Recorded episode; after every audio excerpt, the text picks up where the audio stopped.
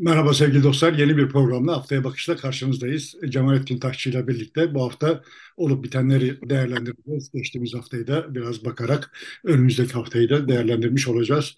Aslında pek çok şey var siyasette. Biraz sıkışmışlık bir hali var. Ekrem İmamoğlu'nun adaylığı veya Kılıçdaroğlu'nun adaylıktan çekilmeme direnci. Bunlar büyük oranda muhalefeti belirliyor. Ama Abdülatif Şener'in oranda çıkıp ben oy vermedim şeklindeki açıklaması daha çok tartışılmaya başlandı son zamanlarda. Onun ötesinde bir de Melek Moso'nun konserine ev sahipliği yapan e, Süleyman Paşa Belediye Başkanı istifa etti. Yerine bir başkası seçildi. Benzer bir şey Bernard Laçin'in Paris'te katıldığı bir konserden sonra Paris Büyükelçisi görevden alındı ve merkeze çağrıldı. Bunları değerlendireceğiz. Bir de Kılıçdaroğlu gerçekten kazanamayacağını bile bile bir aday oldu e, şeklinde bir yaklaşım var. E, biraz da bunun üzerine konuşuruz. Özellikle İyi Parti çevrelerinde bu görüşü dilendirenler hayli yoğunlukta. Evet, şimdi bu Melek Mosso hadisesiyle başlayalım. Süleyman Paşa Belediyesi hadisesiyle. Yani ne oldu? İşte Melek Mosso anladığım kadarıyla seçimde muhalif tarafta olduğunu aşikar edecek bir takım şeyler yaptı. Sonra bundan özür diledi ama ona rağmen işte ve bu arada da Süleyman Paşa Belediyesi onun konserini iptal etmedi. İptal edilmesi konusunda çok ciddi bir baskı Karşılaştı. aşağıdan bir baskı yapıldığı halde iptal etmedi. Melek Mosso konser sırasında bir defa daha diledi ama tartışma bitmedi ve sonuçta istifa etmek zorunda kaldı. Bu hadise bize bir şey gösteriyor. Yani aşağıda Erdoğan'ın muhalifi olan, Erdoğan'ın iktidarına muhalif olan herkesi cüzdanlı olarak gören geniş bir kesimin tabanda oluşmuş olduğunu gösteriyor. Şimdi hadise böyle değildi. Yani önce genel olarak bir yanılgı ortaya çıkıyor. Bugünkü tutumlara, davranışlara, politikalara falan bakıp zaten bu siyasal İslamcılar, zaten bu AKP, zaten bu Erdoğan hep böyleydi gibi bir geriye doğru retrospektif bir şey yapılıyor, yansıtma yapılıyor. Olay böyle değildi. Yani biz Gezi'ye geldiğimizde yani 2011'de söz temsil, 2012'de devlet herhangi bir atraksiyon yapacaksa yani atıyorum TRT bir dizi çekecekse veya işte bir dizi yayınlayacaksa o dizide şunlar olamaz, bunlar olabilir filan gibi işler yapmıyor. Ya da işte filanca bakanlık falanca yerde bir tanıtım bir e, lansman yapacak ise pekala AKP'li olmadığı, Erdoğancı olmadığı tahmin edilebilir olan isimler buralarda yer alabiliyorlardı. Kendi popülariteleri ve işte onlara yönelik toplumsal talep dikkate alınarak pekala böyle şeyler oluyor idi. Gezi ile birlikte bu hadise çok keskin bir biçimde değişti. Yani çok net ayrımlar yapıldı. Gezi hakkında pozitif tweetler atanların sosyal bölüme terk edilmesi süreci başlatıldı. Devlete nispeti olan herhangi bir yerde şu şu şu şu şu isimlerin yer alamayacağına dair yukarıdan listeler aşağıya yollandı ve ya bunların birçoğuna şahitim yani. Olabilir olduğuna ihtimal vermiyordum. Yani bunların bu tür şeylerin yapılabilir olduğuna ihtimal veriyor da bunun bu kadar legal, bu kadar görünür bir işte yapılabileceğine ihtimal vermiyordum. Yani kulaktan kulağa fısıldanarak yapılıyordur diye düşünüyordum ama ben o listeleri gördüm yani muhtelif yerlerde. Şimdi bu bir farklılık geziyle birlikte başlamış ve sonrasında artan bir farklılık yani işte şu vardı yani daha önceki dönemde yeterince kendisine yer bulamayan, sosyal, kültürel alanda kendisine yeterince yer bulamayan bir takım isimlere yani ancak işte Kanal 24'te ancak e, Kanal 7'de kendisine yer bulabilen ama işte ana akımda veya işte filanca belediyenin etkinliğinde kendisine yer bulamayan insanlara AKP yer açmıştı. Ama bu diğerlerini dışlayarak değil, bir tür bir kayıklıktı. Yani şuradan buraya doğru bir kaymaydı. Ve ortada bir dışlama yoktu yani. Yani diyelim Kahramanmaraş Belediyesi işte falanca Yeni Şafak yazarını bir söyleşiye davet ediyor idi ve bunlar daha önceden bu tür yerlerde pek görünemiyor idiler ya da Üsküdar Belediyesi böyle bir söyleşiye işte Kanal 7'nin falanca programını yapanı davet edebiliyor e, ediyor idi ama diğerleri de dışlanmıyordu. Yavaş bir kayma söz konusuydu. Bu benim net bir biçimde gözlediğim şekliyle Gezi ile birlikte kültürel alanda bir dışlama halinde gerçekleşti. Akabinde yani işte, kültürel iktidarı da teslim alabilmek için orada da iktidar olabilmek adına karşı olan kendilerinden olmayan herkesi yok etme, ortadan kaldırmak gibi bir e, yol benimsendi gibi gözüküyor. Kültürel iktidarlık elde etmek gibi bir kaygıları var mıdır bilmiyorum. Yani te- temelde yapılan şey şuydu yani Erdoğan'a karşı olan cüzdanlıdır. Bunlara biz kaynak aktarmayacağız. Biz kim? Yani daha önce bu işte belediyeler, belediyelerdi ama sonra işte bakanlıklar, devlet yani Türk Hava Yolları herhangi bir reklam kampanyasında söz temsili işte normal şartlarda pekala muhalif birilerinde yer alabileceği bir şey o. Yani Türk Hava Yolları yani sonuçta Erdoğan Hava Yolları değil. veya Vakıfbank veya herhangi bir kamu spotu işte buralarda pekala Metin Akpınar yer alabiliyor idi söz temsili. Artık alamaz oldu. Muhalif olduğu, Erdoğan'a muhalif olduğu bilinenleri devletle irtibatı sıfırlandı. Dolayısıyla onlar işte falanca sivil toplum örgütünün veya işte CHP'li bir belediyenin alanlarında kendilerine yer bulabilir oldular. Şimdi e, Özal'lı yıllarda şöyle bir değerlendirme var idi iktidar iken Özal. Bürokrasi hızla İslamlaşmaya başladı. Onlar işte Anadolu e, insanının bürokrasiye gelmesi, yerleşmesi diye bunu tarif ediyorlardı. Orada şöyle derdi anavatanda yer alan muhafazakar isimler. Ya işte otobüste yolculuk yapıyoruz. Burada e, bizim gibi insanlara da bir koltuk verin. E, yani baş, başka bir talebimiz yok. Ayakta seyahat etmek istemiyoruz. Biz de sizin gibi koltuğa oturarak sizinle birlikte yol almak istiyoruz şeklinde değerlendiriyorlardı bu kadrolaşma işini. Beraber yürüyeceğiz bundan sonra diye. E, giderek bu iş hakim oldu ve diğerlerini bu sefer otobüsten atma yani koltuklarını kaldırdıkları gibi o aynı otobüste de onlarla seyahat etmeme gibi daha işte İslamcı ya da muhafazakar diyebileceğimiz kesimlerin bir yaklaşımı ortaya çıktı. Sen bunu işte Erdoğan'ı itiraz edenleri şeytanlaştırma şeklinde de tarif ediyorsun.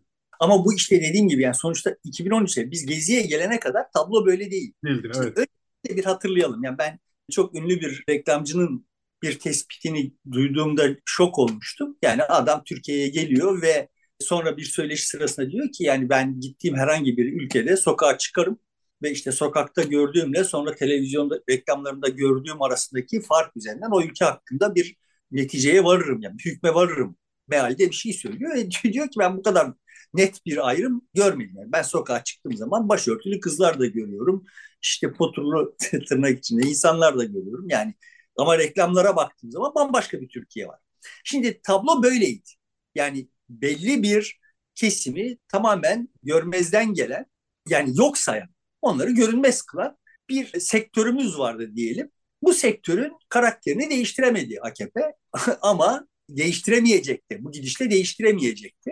Ama ana hatları itibariyle tablo da burada aykırı olan, tuhaf olan şey şu yani. İlkokul kitaplarında işte başı kapalı bir annenin de bir resimde yer alması başka bir şey. Bu şimdi bir, bir tür bir normalleşme. Evet. Şimdi bu normalleşme gerçekleşiyor iken 2013 ile birlikte önceki anormalliği bile aratacak tuhaf bir şey oldu. Devlet yani Erdoğan devletle kendisini eşitlemiş olduğunu cümle aleme göstermiş oldu ki bana muhalif olana hayat hakkı yok. Bu önce bu alanda başladı. Bilare akademiye yayıldı. Yani siyasette, bürokraside zaten daha önce başlamıştı. Ve peyderpey 2013'ten sonra, Gezi'den sonra bu olay normalleşti. Şimdi Şimdi bu, burada bir şey bir fark daha var yalnız. Süleyman Paşa Belediye Başkanı Cüneyt Yüksel sıradan birisi değil. Daha önce Tekirdağ'da il başkan yardımcılığı yapmış, sonra ilçe başkanlığı yapmış, sonra il başkanlığı yapmış. AK Parti'nin il başkanlığını yapmış bir isim. Yani siyasete sonradan gelmiş değil. İçinde yetişerek gelmiş ve belediye başkanı seçilmiş. O şimdi bir şey yapıyor ve dışlanıyor. Burada yani dışarıdan birisi değil. Daha önceden beri Erdoğan'ın karşısında yer alan birisi değil. Onunla birlikte yol yürümüş olan kişi bu sefer şeytanlaştırıldı. Yok şimdi şeytanlaştırılan Melek Mosso. Mosso evet. Bu, bu şeytanlaştırmaya riayet etmediği için Süleyman Paşa Belediye Başkanı'nın kellesi alınıyor. Şimdi bu başka bir faz. Evet buna katılıyorum. Ama burada esas hikaye Melek Mosso'nun yani muhalif bir tutum sergilemiş olan bir sanatçının ben yani Melek Mosso'nun bir tane şarkısını dinlemiştim yok kimdir nedir filan bilmem yani ama net toplamda yani işte anlaşılan o ki popüler bir isim. Burada fark birincisi bu baskıya cevap vermemiş olan Süleyman Paşa Belediye Başkanı'nın kellesini almak konusundaki kararlılık İkincisi bunun tabana yayılmış olması. Yani normal şartlarda Erdoğan 2013'ten beri bunu yapıyor idi ama bu yani Erdoğan bunu 2013'ten beri yapıyor idi. Orada Engin Ardıç, burada e, Cem Küçük, şurada bilmem kim bunu teşvik ediyor idi ama bu o seviyede kalıyor idi. Böyle sosyal medyada bu kelleyi almazsak rahat etmeyiz diyecek kadar tabana inmemiş idi yani. Dolayısıyla bu bir tuhaf, ekstra bir faz. Evet. Buna işaret edelim. Şimdi burada ama asıl işaret etmeye çalıştığım hadise şu. Şimdi bunlar oluyor idi. 2013'ten itibaren bunlar oluyor idi. Oluyor olduğunu görenlerimiz var idi. Görenlerin itirazları var idi ve bütün bunları muhalefet yani başında Kılıçdaroğlu'nun olduğu muhalefet seyretti. Bunun nasıl bir tehdit olduğunu görmezden geldi yani. Ya da görmedi. Çünkü işte hadise nasıl çalışıyor Kılıçdaroğlu'nun kafasında? Oradan Abdülhatif şeyleri getirdiği zaman problemi çözeceğini düşünüyor. Yani burada bir mekanizma şöyle şöyle evrimleşiyor. Lan bu bizim başımızı ya da bizim temsil ettiğimiz kesimlerin başını belaya sokar. Rı filan akıl etmiyor. Buralarda bir siyaset ya buralarda siyaset üretilmesi gerektiğini farkında olmayan bir adamdan söz ediyoruz yani biz. Evet. Derdimiz burada. Dolayısıyla şimdi seçimler hemen önce ama işte şurada helalleşme ama burada bilmem ne filan falan işte şurada devaya bu kadar milletvekili filan vermekle problemleri çözülebilir olduğunu ya da bununla siyaset yapılıyor olduğunu zanneden bir akıldan söz ediyoruz. Bunu eleştirdiğimiz zaman ya ama tamam da filan yerine kim var? Kim var bilmiyorum yani ben. Kılıçdaroğlu'nun yerine kim var bilmiyorum. Ama şunu biliyorum Kılıçdaroğlu gitmeden onun yerine kim gelebilir göremeyeceğiz yani. Şimdi bu çerçevede o şeye gelmeden Paris'e gelmeden ve işte bunun buna benzer başka bir şey de Urfa Spor şampiyonluğu sırasında yaşandı.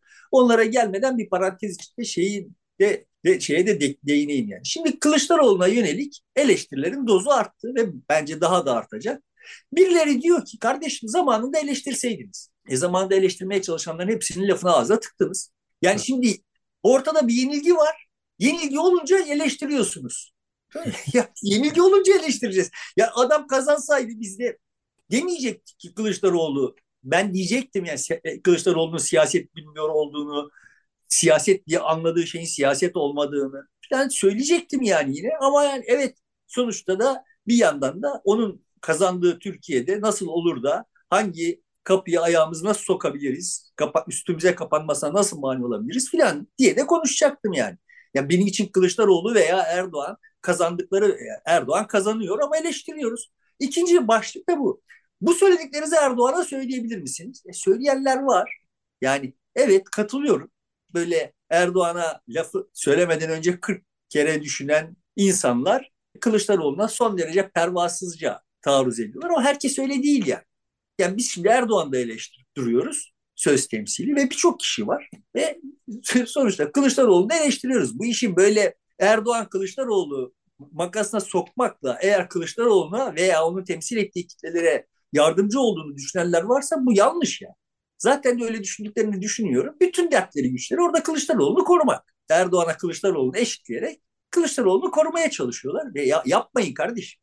Yapmayın. Yani bizim başımızda en büyük musibet Erdoğan'sa ikinci büyük musibet Erdoğan'ın bu Türkiye'yi böyle 2013'ten başlayarak kademe kademe inşa edilmesine seyirci kalmış. Siyaset üretmeyi bilmeyen, bilmediğini bilmeyen Kılıçdaroğlu. Bak burada adamın Aleviliydi işte kişiliğiydi, şu suydu, bu suydu bunlardan söz etmiyoruz yani. Biz bir siyasetçi var böyle durmadan bize liyakat gevezelikleri yapanlara söylüyorum. Bir siyasetçi var ve siyasetçi liyakati yok. Bunu böyle kafamdan uydurmuyorum. Adamın siyasetçi olarak bildiği şey CHP kurultaylarını kazanmak, Abdülhatif Şenerleri işte bilmem ilan kesicileri transfer edip tırnak içinde sağcı aktörlerle bir şeyleri yapabilir. Çünkü CHP'nin içinde olayı böyle yapıyor. Demek ki siyaset bu diye biliyor. Sonra da şimdi Abdülhatif Şener çıkıp da caz yaptığında, arıza çıkardığında o bu sefer Abdülhatif Şener'e hücum ediliyor. Kimler hücum ediyor? Yani işte Kılıçdaroğlu'na gönüllü veya gönülsüz destek vermiş olanlar. E işte zaten bu badem bıyıklılar böyledirler. Yani Tanju Özcan öyle söylemiş. Yakışmıştı ona yani. Ona bir şey, itirazım yok da. Ama bu badem bıyıklılar zaten hep böyledirler. Peki yani badem bıyıklılar böyledirler. Şimdi zamanında siz bize Kılıçdaroğlu'ndan sıtkınız sıyrıldığında Metin Feyzoğlu sattınız. Yani hatırlıyorsun değil mi yani bundan 7-8 yıl önce Kılıçdaroğlu bizim partimizi sağcılaştırıyor. Yani bunun bir tane şeyi var, çaresi var. O da Metin Feyzoğlu dedikodusu. Yani CHP'nin bir sonraki başkanı Metin Feyzoğlu olması için kolunu verecek yığınla insan vardı. Hatırlıyorsun değil mi yani? Evet evet çok çok aktif bir şekildeydi. Evet o da yani Erdoğan'la bir karşı karşıya geldiği için e, baroların açılış toplantısında, adli yılın açılış toplantısında ondan sonra parlı yıldızı iyice parladı ama arkasından gördüklerimizi biliyoruz. Yani şimdi nerede Metin Feyzoğlu? Erdoğan'ın kuklası olarak işte Kıbrıs'ta. Sonuçta bu Erdoğan'ı veya işte falancayı filancayı destekliyor diye kendilerine köpürdüğünüz kesimlerden hiç de farklı değilsiniz. Zamanında Tuncay Özkan denen adamın kışkırtmasıyla meydanlarda zırvaladınız. Evet. Şimdi Tuncay Özkan'dan kurtulmak için, onu CHP'den ihraç ettirebilmek için uğraşıyorsunuz ve beceremiyorsunuz. Çünkü Kılıçdaroğlu partisine Erdoğan'dan daha hakim yani. Bu, yani o Erdoğan sonuçta Süleyman Paşa belediye başkanını kurban vermek zorunda kalıyor ama sizin Kılıçdaroğlu Tuncay Özkan'ı kurban vermiyor yani. E, yani sonuçta başka kimler vardı? İşte Mehmet Ali Çelebi. Evet. Uf ne efsaneler yazdınız hakkında hakkında. E, Hulki Cevizoğlu ne efsaneler yazdınız hakkında. İşte bu adamlar neredeler kardeşim? Çok da akıllı değilsiniz yani. Ve meselenin böyle isimlerle konuşulmaması gerektiğini Abdülatif Şener'le Abdülatif Şener denen adamın ciddi bir ağırlığı olmadığı, gelmesi ve gitmesi gelmesiyle CHP'ye bir şey katmadığı, gitmesiyle CHP'den bir şey eksilmediğini gördünüz. Ama bunu görmeyen bir Kılıçdaroğlu'nuz var. Ve bu böyle manevralarla siyaset yaptığını zannediyor. Sonra kaybediyor. Kaybettiği zaman toplumu suçluyorsunuz. Yani ya bak adamın toplumla bir işi olmadı. Yani bizim muhalif bir birey olarak bu toplumda varlık hakkımızın sorgulanabilir olması. Sorgulanmayı geçtik artık geldiğimiz noktada. Yani bizim imha edilmemizin meşru olduğu kanaatinin AKP seçmeninde de yaygınlaşmış olmasının mesulü Kılıçdaroğlu'dur. Muhalif olmak suç Türkiye'de. Şu anda fiili olarak muhalif olmak suç. Yani sen şimdi Erdoğan hakkında bir şey söylediğin zaman, bir tweet attığın zaman yakana yapışılabiliyor ya. Yani. Tamam yani tablo bu ve bu duruma biz akşamdan sabaha gelmedik. Biz 2013'ten beri kademe kademe kademe bu duruma geldik. Bunun sorumlusu ana muhalefettir. Dolayısıyla hani bunları söylemiş olayım. Şimdi orada Şimdi ama, Abdülatif Şener'in bu ayrı hareketleri ve istifasından sonra ben aslında e, DEVA'dan, e, Gelecek Partisi'nden ve Saadet'ten e, değerlendirme bekleriydim.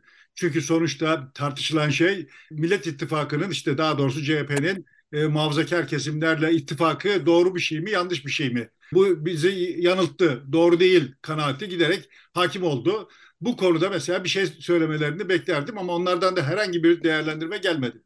Yani sonuçta ben orada reel olarak siyaset üretmeye talip herhangi bir parti görmüyorum zaten. Yani Saadet Partisi zaten yeniden refah, refah karşısında kaybettiği mevzinin hesabını kendi içinde görmeye çalışıyordur. Deva ve gelecek için yani tırnak içinde Ali Babacan ve Davutoğlu için zaten benim açımdan onların siyaset anlayışı Kılıçdaroğlu'nun siyaset anlayışının tıpatıp aynısı. Onlar doğruları biliyorlar. Doğru isimleri doğru yerlere getirecekler. Bütün siyaset doğru isimleri doğru yere getirmek evet. denen şeydir. İtiraz edilmesi gereken yerde doğru itirazı örgütlemek vesaire değildir. Toplumda yapılacak bir iş yoktur. Siyaset sahnesi var orada. O siyaset sahnesinde daha makbul bir role talip olup mücadele edecekler kimlerle? Diğer talip olanlarla. Biz seyirciyiz yani. Yani bunların kafaları böyle çalışıyor yani. Yani oturacaklar işte Ali Nesin'le konuşup eğitimin nasıl plan olacağına karar verecekler. Mali Mesin'le konuşup işte bilmem neyin sağlığın nasıl olacağına karar verecekler. Yani biz yokuz oyunda yani. Biz seyirciyiz. Biz seyirci koltuğuna mıhlamış durumda sistem ve bu adamlar kendilerinde derin akıllar vehmediyorlar. Bizden öndeler yani. İşleri bizim yerimizi tayin etmek. Şeyde salonda biz nerede oturursak memleket daha iyi olacak. Meseleleri böyle. Dolayısıyla onlardan şimdi burada vay Abdülhatif Şener şöyle oldu bak bunun kamuoyundaki CHP'li kamuoyundaki karşılığı şu şimdi bunun bizi bizim içimizde e, açımızdan şöyle bir riski var falan. Bunları değerlendirebilir. Kim umurlarında değiliz biz bu adamlar. Bunlar Ankara'da böyle. Yani Davutoğlu dediğin adam kim yani? Nereden gelmiş siyasete?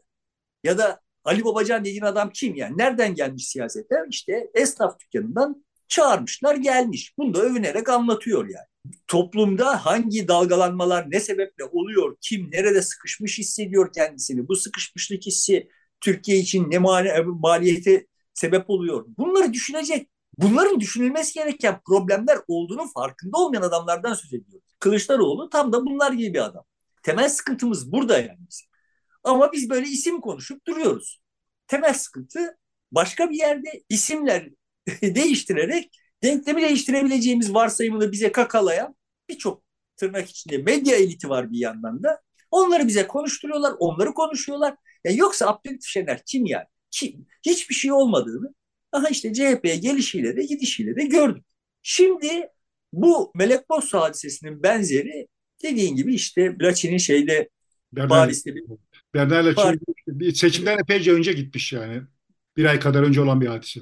Yani işte asıl hikayenin ne kadar trajik olduğunu o gösteriyor işte. Yani Paris Büyükelçisisin. Türkiye Cumhuriyeti'ni temsil ediyorsun. Türkiye Cumhuriyeti temsil ederek yani hadi Süleyman Paşa veya Üsküdar Belediyesi olarak yani bir oyunun tarafı olmanda falan falan çok bir beis yok ama şimdi sen Paris Büyükelçisisin. Türkiye'yi temsil ediyorsun. Orada Türkiye hakkında e, algı nedir, bu nasıl, oradaki talep nedir, büyükelçilikten talep nedir falan bunları ölçmem bekleniyor. Bunları hissetmem bekleniyor. Buna göre bir takım etkinlikler düzenleyeceksin, ona göre davetler yapacaksın falan yani. Şimdi adam Bernard Laçin'in demek ki o kapsamda bir taşı yerinden oynat, oynatabilecek olduğuna hükmetmiş. Doğrudur, yanlıştır, bahsi diye.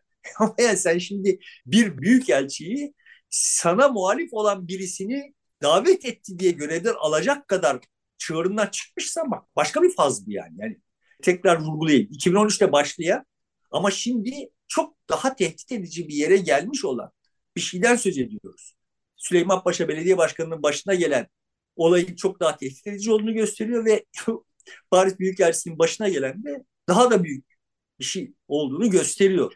Bunun üzerinden artık uyanmalarını beklediğin muhalefetin dediğin gibi yani bu taraklarına beziyor ki. Ama her şeyi konuşuyorlar. Her, her bambaşka şeyleri konuşup duruyorlar. İşte İmamoğlu gidecek, şey Kılıçdaroğlu gidecek, İmamoğlu gelecek falan bu. Bu yani mesela bize şimdi İmamoğlu o ne oluyoruz ya kardeşim böyle şey mi olur dese ekstra bir mevzi kazanacak ama o da kurultay vesaire. Kardeşim bak sen bunları söyle zaten kurultayı alırsın yani. Ya da kurultayı alamazsan da başka bir şey alırsın yani. Ama senin işin o da yani aynı şey gibi yani Kılıçdaroğlu gibi o kulvara girmiş durumda ve bizim açımızdan bir çıkış görünmüyor yani. Şimdi bu hikayenin aynı hafta içinde gerçekleşmiş bir de üçüncü versiyonu var. Urfa, Urfa Spor birinci lige yükseldi. Playoff'ta Buca Spor'u Konya'da yendi ve birinci lige yükseldi. Zamanında anladığım kadarıyla Urfa Spor başkanlığı yapmış ve işte bu yükselişin mimarlarından da olmuş olan birisi İyi Parti milletvekili adayıymış bu seçimde. Seçilmiş seçilmemiş onu bilmem herhalde seçilmemiş. E, o da platforma çıkmış kutlama amacıyla. Şimdi o platforma çıkmış ve kupayı eline almış görüntülerde gördü.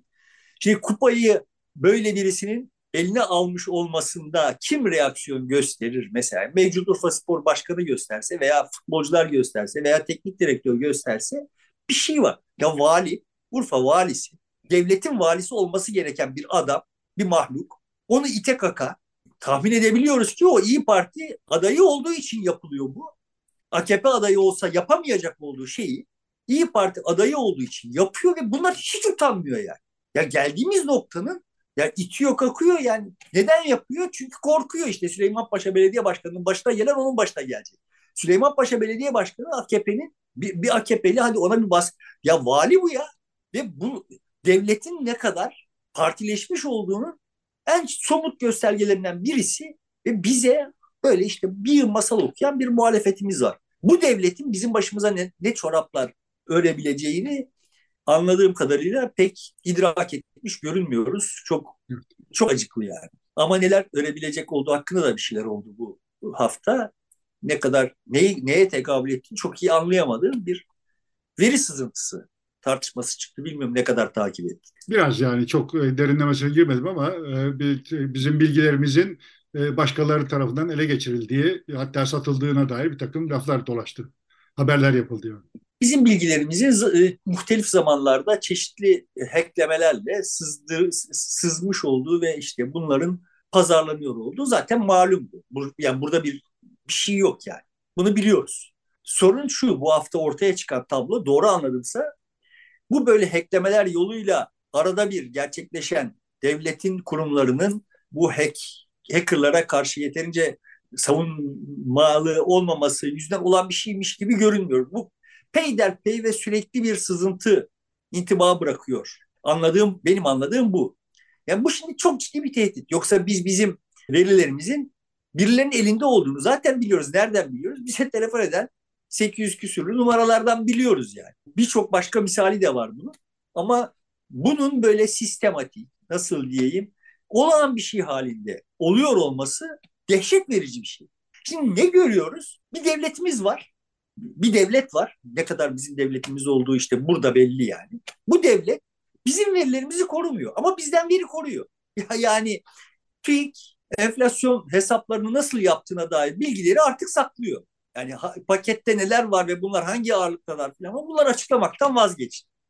TÜİK pandemi sırasında ölüm, gerçek ölüm verilerini iki yıl, iki buçuk yıl boyunca yayınlamadı. Bizden veri saklamaya kalkınca çok marifetli ama bizim verilerimizi korumak konusunda hiç umurunda olmayan bir de, devlet var ortada.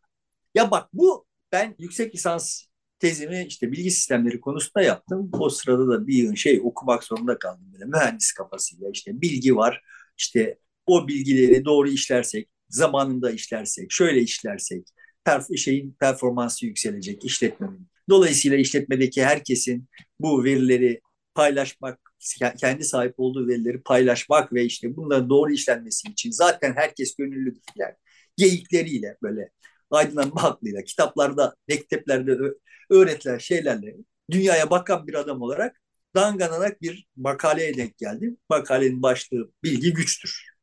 Yani işte İngilizce. Okuduğum zaman dumura uğradım. Yani hikaye sizin zannettiğiniz gibi değil. Orada işletmenin içinde falanca kişi filanca kişiden sakladı, sahip olduğu bir veriyi ondan sakladığı zaman falan böyle nasıl oluyoruz filan. O sırada kilom saçtı. Yani Eskişehir Lokomotif Motor Sanayi'nde o zamanki adıyla tezin uygulamasını yapıyorum.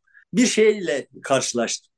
Yani şimdi LMS Eskişehir Lokomotif Motor Fabrikası çok eski. Yani Cumhuriyet'ten daha eski kuruluşu itibariyle CER atölyesinden zaman içinde muazzam yatırımlarla devletin sahiden canını acıtacak kadar büyük yatırımlarla büyüttüğü devasa bir sanayi kuruluşu şimdi atıl ama yani sadece İslam amacıyla iş yapıyor ama sonuçta çok ciddi bir kuruluş. Şimdi o kuruluşta zaman zaman yani muhtelif zamanlara ait teknolojiler var. Eski bir teknoloji var, ciha, bir makine var ve o makine arıza yapıyor sıklıkla. Bir tane şey var. O arızaları giderebilen bir tane usta var. Emeklileri çok az kalmış. Arıza olduğu zaman usta muazzam bir brandayla makinenin üstünü örtüyor, o brandanın altına giriyor ve o şekilde onarıyor makineyi. Buna laf edemiyorlar çünkü eğer onun gönlünü almazlarsa makineyi çalıştıramayacaklar ama onun gönlünü aldıkları durumda da makinenin arızasının nasıl giderileceği bilgisini başkalarına aktaramıyorlar. Bunu gördüğüm zaman aa ya hakikaten bize öğretilen tam bir fasarya yani. Dünya böyle değilmiş. Bir defa daha gördüm. Yani oraya kadar görmeye başlamıştım artık yavaş yavaş. Orada çok somut olarak gördüm. Şimdi bu bilgi güçtür kardeşim. Bilgi kimin elindeyse o bizim aklımıza gelmeyen şeyleri yapabilir ve bunların çoğu bizim zararımız olabilir. Şimdi diyelim ki falanca memurun sağlık bilgilerini ve veya işte başka türlü bilgilerini yani Türkiye'de kritik bir durumda olan bir memuru düşün. Yani yüksek bir bürokratı düşün. Bunun hak, sağlığı hakkında veya ailesinde birisinin sağlığı hakkında veya, veya işte ailesinde birisinin yapmış olduğu falanca bir şey hakkında bir bilginin yabancı devletlerin eline geçtiğini ya yabancı devletler bu verilere, bu, bu tür bilgileri alabilmek için muazzam istihbarat faaliyetleri için muazzam kaynaklar aktarıyorlar, muazzam çaba harcıyorlar. Ya bizim şimdi her şeyimiz herkesin elinde. Ya bundan daha büyük bir milli güvenlik sorunu var mı? Yani şimdi Türkiye'de bir pazarlamacının benim bilgilerime ulaşması beni rahatsız ediyor filan falan. Bak burada bu, buralardan söz etmiyorum yani. Çok daha trajik şeyler var ortada ve ya bir tane ciddi dişe dokunur açıklama gelmedi. Yok 85 milyon diyorlar aslında Türkiye'de zaten e, devlette 61 milyon 65 milyon zaten buradan yalan, yalan olduğu görünüyor filan gibi böyle dandik dündik açıklamalarla işte bizim sorunumuz değil diyor yani ben işte kimin sorunu o bilmiyoruz yani. yani kanunen bizim üstümüze düşen bir şey değil diyor. E, haklı evet yani. Tamam ama peki kimin? Bu arada e, Discord'da birisi ne kadar güvenilir olduğunu bilmiyorum. Bir başka ifşa yaptı isim zikretmeden. Daha tehlikeli şeylerden söz etti. Ne kadar güvenilir bir bilgileri bilmiyorum ama yani fiili olarak Süleyman'ın İçişleri Bakanı olduğu dönemde aslında bu bilgi hırsızlığı vesaireyi yani teşvik ettiği buradan birilerini suçlu hale getirip sonra da o suçlu olanları başka bir takım amaçlarla kullanıyor olduğunu dair bir iddiada bulundu. Bu da bir kıyameti kopardı ve bir şey adres bilgisi e, ilan etti falan. Yani şimdi bilgi güç evet görünüyor. Şimdi burada da biz bütün bunlara dair devlet bir şey söylemiyor. Devlet söyleyebilecek bir şey de yok zaten. O bilgileri... Bunlar da sadece bakanlar değiştiği için ortaya çıkıyor. Eğer iktidar gerçekten el değiştirmiş olsaydı herhalde bambaşka şeyler ortaya çıkacaktı. Emin değilim ya.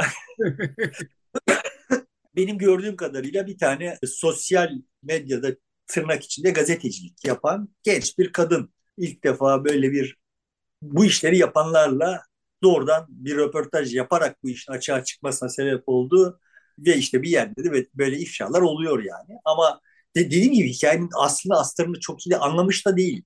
Benim derdim şu, biz biliyoruz ki bizim verilerimiz açıkta, korumasız. Ama veriler bizden korunuyor. yani devlet böyle bir devlet. Ve buradan biz şimdi ya kardeşim bir dakika bak biz filan demeyecek bir devletle karşı karşıya olduğumuzu biliyoruz. Bu devlet kendisini şöyle konumlamış durumda. Ben işgal altındaki bir ülkede yani aslında bizim ülkemiz olması gerekirken işgal edilmiş, işbirlikçiler tarafından işgal edilmiş bir ülkede bir var olup olmama savaşı veriyorum. Bizi kendisini böyle pazarlayan bir devlet var. Dolayısıyla benim yaptığım kusurları görmezden geleceksiniz. Bak burada Melek Mosso'lar, efendim işte Bernard Laçinler falan filan var. Yani benim yaptıklarımı görmezden gelmezseniz aha bunlar ne yapacaklar bilmiyorum yani ama onlar güvenlik riski. Şimdi devlet öyle bir devletimiz var yani. Melek Mosso'lar, Bernard Laçinler kendisi için güvenlik riski yaratıyor. Dolayısıyla şimdi burada asıl güvenlik riski olan şeylere göz yumacaksın. Ya ben burada ister bunu beceriksizlikten ister kasıtla yaptım. Verileri senden saklayacağım. Senin verilerini de herkesin hizmetine sunacağım diyen bir devlet var. Bu şeyi siyasallaştıramayan bir muhalefetimiz var. Ya şimdi devletin bunu yapıyor olması suç. Tamam yani. Peki de biz şimdi hesabı bu devlete soramayız. Çünkü devlet zaten çığırından çıkmış. Yani şeye benziyor bu yani. Hani biz, bu aynı devlet bize diyor ya bize laf söylüyorsunuz o zaman PKK'ya da söylüyor. Kardeş PKK sizin muadiliniz değil bizim kafamıza göre. Şimdi burada da bizim kafamıza göre bu devlet çığırından çıkmış bu devlet bizim muadilimiz değil. Yani bu devlet kendisine kendisini kendi iktidarını koruyabilmek için herkese her türlü çamuru atabilecek, her türlü adili yapabilecek, verileri, verileri manipüle ederek olmayacak işleri yapabilecek bir şey, bir özne. Şimdi bizim adımıza söz söylüyor olduğunu iddia eden sizlere soracağız biz hesabı ve siz nelerle uğraşıyorsunuz yani. Şimdi onur haftası yani mesela görünüyor ki onur haftası işte etkinlikleri peyderpey yasaklanıyor, engelleniyor. Ne demiş valilerin bir tanesi? Ailelerimizi e, tehdit eden gösterilere izin vermeyeceğiz. Ya aileleriniz eğer bu tür gösterilerle tehdit altında zaten ölmüş. Yani siz kendi ailelerinizi korumayı akıl edemeyecek, beceremeyecek kadar vasıfsız adamlarsanız ne diye vali, vali oluyorsunuz? Gidin ailelerinizle uğraşın. Gidin emekli olun aileler, ailelerinizi korumak için uğraşın yani. Sizin işiniz mi kardeşim Türkiye'de aileleri korumak için filan bir şeyler yapmak yani. Kimsiniz siz ya? Aklınızı tartsak kaç gram çıkacak yani?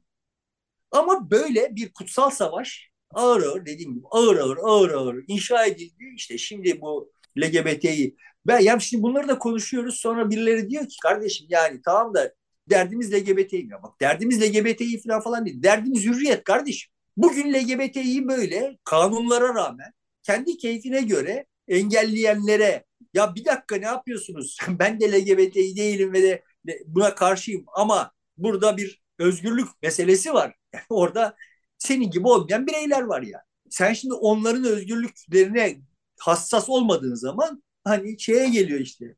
Sarı öküzü vermeyecektik hesabına geliyor. Ermeni'yi vermeyecektik hesabına geliyor. Kimsiniz siz ya? Yani herkesin kendi kafasına göre işte kendi cinsel hayatı, kendi bilmem kültürel hayatı, kendi tercihleri var ya. Yani böyle sizin gibi olmayanların hayat hakkının olmadığı bir Türkiye ne sizin hayat hakkınızda olmaz yani. Dolayısıyla yani evet ben de şimdi LGBT'nin biraz fazla görünürlük yani olduğu gerçekte olduğundan daha çok göze sokuluyor olduğunu vesaireyi düşünüyorum. Öyle olduğunu düşünüyorum. Ama bunun yanında da gerçekten LGBTİ bireylerin de hayatlarının sahiden de sadece şey devlet yüzünden değil yani. Toplumsal kodlar yüzünden de çok zor olduğunu, olmaması gerektiği kadar zor olduğunu da düşünüyorum. Ama yani bizi ilgilendiriyor olan burada yani bir takım insanların kendi bildikleri gibi yaşamalarını, yaşama hakkını korumamız, gözetmemiz diye düşünüyorum. Yoksa yani ha, o Alevi, bu dindar, bu bilmem ne, tamam benim kafama uymuyorlar dediğin zaman başka bir yere doğru gidiyoruz ve gittik, geldik yani. O noktaya geldik biz. Buradan sonrası çok acıklı görünüyor. Bilmiyorum. Evet, yani bir farklı noktaya doğru geldik ama muhtemelen seçime kadar da bu böyle gidecek yani. Bir yandan ekonomide ön açan bir tutum var. Batı'yla yüzleşelim, bir araya gelelim diyen, onlarla görüşelim diyen ama öte yandan da seçim yaklaştığı için de o kendine bağlı olan kitleyi yanında tutmak ve diğerlerini de şeytanlaştırmak için bildiğimiz hikayenin devamı e, sürüyor. Seçim sonrası ne olur bilmiyoruz. E, seçimde önceliği seçim kazanmak oldu. Açık aşikar Erdoğan'ın. E, ondan sonra yola başka türlü devam edebiliriz gibi bir yaklaşımı var. Hiç başka türlü devam etmeye tevessül edeceğini falan falan zannetmiyorum. bu bu sonuçta dediğim gibi kademe kademe kademe kademe derinleştirilmiş bir şey ve bu, bu derinleştirilmediği durumda Erdoğan hayatta kalma, ayakta kalma şansı yok. Dolayısıyla bu sonuna kadar bunu bu yolda gidecek yani. Temel meselemiz bizim hangi noktada nasıl bir muhalif bar, barikat kuracağımız idi kuramadık. Buradan sonra nasıl kurarız? E, bu muhalif faktörlere bakınca çok da mümkün görünmüyor yani. Yani Daktilo 1984'te İzmir ikinci bölge ikinci sıra adayıymış. Yiğit Karakış anladığım kadarıyla doğru anladımsa sesini duyuramıyor olduğu için Daktilo 1984'ten talepte bulunmuş. Onlar da onu çıkartmışlar. Benim bu programlarda yaptığım türden muazzam bir feveran içinde. Soluksuz konuştu yani. İbretle izledim. Yani katıldığım yerleri vardır, katılmadığım yerleri vardır falan bilmiyorum yani. Mesele o mesele o değil. Mesele şu yani. Sonuçta İyi Parti gibi bir partinin partide görevli yani sadece milletvekili adayı değil, partide görevleri olan birisinin bildiklerini seçim öncesi döneme dair bildiklerini e, konuşabileceği mecralar yok. Bunları kamuoyuna duyurabileceği mecralar yok. Söylediklerini yalanı vardır, yanlışı vardır. Bu kamuoyuna ulaşır. Bizim bildiğimiz sosyal düzen böyleydi yani. Bu kamuoyuna ulaşır. Onu yalanlayanlar yalanlar. Kamuoyu da her birimiz de kendi kafamıza göre bunların arasında bir şey şekillenir zihnimizde ve bir, bir hükme varırız yani. Şimdi tablo orada ciddi bir muhalif aktör olan İyi Parti dımdızlak kalmış adamın anlattığından bunu anlıyoruz. Bende de kalan intiba buydu. Ben İyi Parti'yi biliyorsun yani. Çok önceden çizdim. Yani bana işte vay efendim Akşener aslında merkez sağ olmak istiyor falan filan geyikler anlatılırken bir noktada öyle bir niyeti yok kadının. Ve kadının oynadığı oyunda benim açımdan makbul bir oyun değil. Ben milliyetçi değilim. Milliyetçiliğin Türkiye'de ciddi bir mevzi kazanmasından da rahatsız olurum. Bu şu manaya gelmiyor. Milliyetçilerin siyaset yapması itiraz etmek aklıma bile gelmez. Yani milliyetçi bir siyasetin varlığına bir itirazım yok. Onlarla eşit şartlarda mücadele edebileceği bir ortam. Bizim bildiğimiz ortam böyle bir ortamdı yani. Evet, o, o geçmişte kaldı artık o ortamlar. Geldiğimiz nokta ne? Yani bizim gibi değilse yok olsun. Hiç olmasın ya. Yani eğer bize böyle devletti işte milli güvenlikti lagalugaları satan Devlet Bahçeli ve e, avanisi'nin yanında onların arasında Devlet Bahçeli'nin saltanatına itiraz etmeyenler arasında değilse yani iyi Partili bir milliyetçi ise onun sesi duyulmasın. O yok olsun. Çünkü Erdoğan'la beraber Bahçeli'nin kurduğu oyun bu. Bunu siyaset diye pazarlıyorlar. Yani bu buradan ötesini yapamayacak. Yani Bahçeli Meral Akşener'le eşit şartlarda rekabet edebilecek potansiyeli yok, kapasitesi yok. Ancak böyle yarışabilecek durumda ve şimdi bunu peygamberleştiren bir takım zibidiler var. Filan şimdi tablo bu. Bize siyasetin geldiği hal bu. Ama İyi Parti hakkında kanaatlerim bunlardı ama evet yani seninle konuşurken de söyledim ki Akşener'in 3 Mart'ta masadan kalkmaktan başka şansı kalmamıştı. Çünkü kendi tabanına vaadi Kılıçdaroğlu'nu aday yaptırmayacağım idi. Zımni vaadi buydu yani. Şimdi o masadan Kılıçdaroğlu'nun adaylığına imza atmış olarak kalktığı zaman siyaseten bitmiş olacaktı. Çok, çok anlaşılır bir şeydi. Ama kadını karga tulumba tekrar masaya oturttu. Bu çok akıllı muhalifler. Belki kadın orada bu kadar linçe, sosyal linçe uğramış, uğramasaydı bu kendini çok akıllı zanneden muhalifler aldıkları bir diploma sayesinde ve işte Türkiye'nin rahatça büyüdüğü dönemlerde rahat rahat servet biriktirmiş olmak dışında herhangi bir vasfı olmayan zev ama buna rağmen her şeyi bildiğini düşünen zevzekler kadını karga tulumba masaya oturtmasalardı belki de bambaşka bir yere akacaktı o seçim. Tabii ki burada adamın anlattıklarından yola çıkarak şu eleştiriyi de yapacağım. Yani bizim genel başkanımız memleketi düşünerek kendisini ve partisini düşünmeden kardeşim kendinizi ve partinizi düşünün. Memleketi düşünmeyin. Siz işinizi, kendi işinizi doğru yaparsanız memleketin işlerinin doğru olacağı. Yani şimdi bu şuna benziyor yani. Ben aslında profesörüm, işletme profesörüyüm, yönetim dersi vereceğim ama memleketin menfaati neyi gerektiriyorsa yani boş ver siz yönetim dersini doğru vermeye çalışın. Memleket eğer siz işinizi doğru yaptığınızda doğru yere gidecek ise gidecek. Gitmeyecekse zaten siz memleketi düşününce gidecek hali yok. Dolayısıyla ben Akşener'in Akşener'in tutumunun böyle olduğunu teslim ediyorum. Ama yanlış bir tutumdu bu. Son tahlilde buradan hem Akşener kaybetti hem Kılıçdaroğlu kaybetti. Herkes kaybetti yani bütün muhalifler kaybetti. Aslında iktidar da kaybetti yani. Şimdi orada yanında... konu hiç tartışılmıyor. Yani baştan bütün anketler Kılıçdaroğlu'nun kapı kaybedeceğini gösteriyor idi e, iddiasını ortaya e, koyuyor. Biliniyordu bu.